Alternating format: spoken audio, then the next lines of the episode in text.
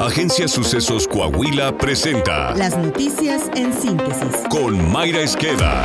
Esto es lo más relevante para empezar. La reforma de pensiones impulsada por Morena y que busca que los trabajadores se jubilen con 100% de su último salario contraviene la sostenibilidad fiscal del país, advirtió el Instituto Mexicano de Competitividad. En un análisis, el IMCO destacó la propuesta para crear el Fondo de Pensiones para el Bienestar, el cual se integrará por aportaciones del gobierno provenientes de diversas fuentes. En caso de ser aprobada una reforma de esta naturaleza, responsabilizará al Estado mexicano de un pasivo que se incrementará a medida que aumente la población de 65 años y más en el país, la cual se prevé que se duplique en los siguientes 26 años de 11.4 millones de 2024 a 24.9 millones en 2050. El organismo recordó que actualmente las pensiones ya aprietan a las finanzas públicas. Este año absorberán 22 de cada 100 pesos que se gasten, apuntó. En este sentido, el INCOP anticipó que un incremento adicional limitaría aún más la capacidad del gobierno para proveer de bienes y servicios a la población.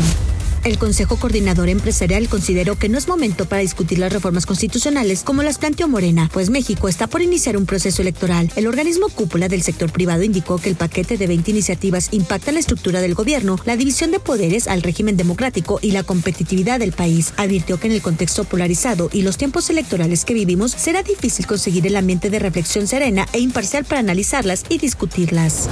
El presidente López Obrador reconoció que su paquete de 20 reformas fue presentado debido al periodo electoral. Las iniciativas buscan limitar al Poder Judicial y obligar a jueces, magistrados y ministros sean elegidos mediante el voto popular. De aprobarse las reformas impulsadas por Morena, se eliminarán los contrapesos con la desaparición de los órganos autónomos y reguladores, mientras que el INE quedará reducido. Ante ello, se le cuestionó al presidente por qué hasta fin de sexenio en año electoral se dieron las condiciones y además porque vienen las elecciones y el pueblo va a decidir y una elección no es nada más para ver qué candidato gana, ni es solo para ver qué partido o qué alianza, qué coalición gana. Una elección es también para definir un proyecto de nación.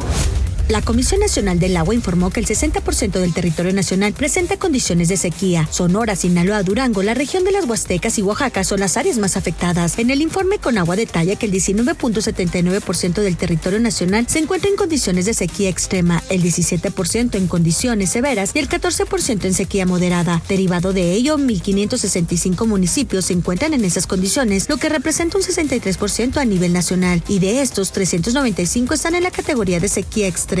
Y por si esto fuera poco, la Organización Meteorológica Mundial afirmó que la tendencia a un calentamiento registrada entre junio y diciembre de 2023 va a continuar este año con los efectos del fenómeno meteorológico El Niño. A su vez, la Oficina Nacional de Administración Oceánica y Atmosférica de Estados Unidos proyectó que hay una probabilidad de cada tres de que en 2024 sea más cálido que 2023 y un 99% de que este año se sitúe entre los cinco más cálidos de los registros. Seguridad. Un grupo de sicarios atacó balazos a una persona en una zona comercial y concurrida del centro de Monterrey, Nuevo León. Los hechos ocurrieron a pleno mediodía en un lugar del primer cuadro de la ciudad en el cruce de las calles Colegio Civil y 5 de Mayo. Allí sujetos armados ingresaron al establecimiento y accionaron sus armas contra un hombre quien murió en el lugar. En ese ataque a balazos también resultaron lesionadas dos personas. Además, la aparición de un mensaje amenazante atribuido a un grupo criminal en el Parque La Huasteca en Santa Catarina ocasionó preocupación en la población. El texto apuntaba a que dicho grupo va por esa plaza. Internacional. El expresidente de Chile, Sebastián Piñera, murió tras el desplome del helicóptero en que viajaba. El accidente ocurrió en la localidad de Lago Ranco. La aeronave despegó en condiciones climáticas adversas, por lo que tras unos minutos de vuelo se afectó su navegabilidad y se desplomó. Piñera fue presidente de Chile en dos ocasiones. En 2010 ganó su primera elección presidencial tras una segunda vuelta y en 2018 asumió su segundo mandato. Según medios locales, nunca dejó de ser influyente en la vida económica y política de ese país. Las autoridades chilenas confirmaron que se realizará un funeral de Estado en honor al exmandatario. Coahuila. En cumplimiento a uno de sus principales compromisos con la población, el gobernador Manolo Jiménez Salinas dio arranque en Torreón a las caravanas de la salud, con las cuales se llevarán servicios de atención médica gratuita a las colonias, barrios y ejidos de todas las regiones del estado. Jiménez Salinas detalló que las caravanas de la salud se enmarcan en la estrategia social Mejora Coahuila y forman parte del gran proyecto de atención integral para las familias coahuilenses. Agregó que este proyecto se está detonando para toda la laguna y en próximas semanas a todas las regiones de Coahuila. Agregó que próximamente arrancará el programa de salud popular con el que se rehabilitarán los 133 centros de salud que existen en la entidad, con personal médico y de enfermería, teleconsultas, análisis y medicamentos. Saltillo. El gobierno municipal de Saltillo, a cargo del alcalde José María Frastrosilla, trabaja de manera permanente con acciones de limpieza y pintura en calles, bulevares, parques y plazas públicas, así como con bacheo en vialidades a fin de mejorar la calidad de vida de las y los saltillenses. Dijo que con el programa Saltillo Me Gusta se han atendido desde el inicio de la administración 515 mil metros lineales de bulevares mediante labores de limpieza. Además, desde el arranque del programa a la fecha suman 187 mil metros lineales con aplicación de pintura amarilla en diversos bulevares de la capital del estado. Durante enero se atendieron cerca de 312 plazas, espacios públicos, camellones y escuelas. El avance de nuestro podcast deportivo con Alondra Pérez. Inician disputas previas al Super Bowl. 49 se quejan del campo de prácticas que les fue asignado. Mahomes con los pies en la tierra y la mira en San Francisco. Se despiden con victoria Naranjeros de Serie del Caribe. Está usted bien informado. Somos Sucesos Coahuila.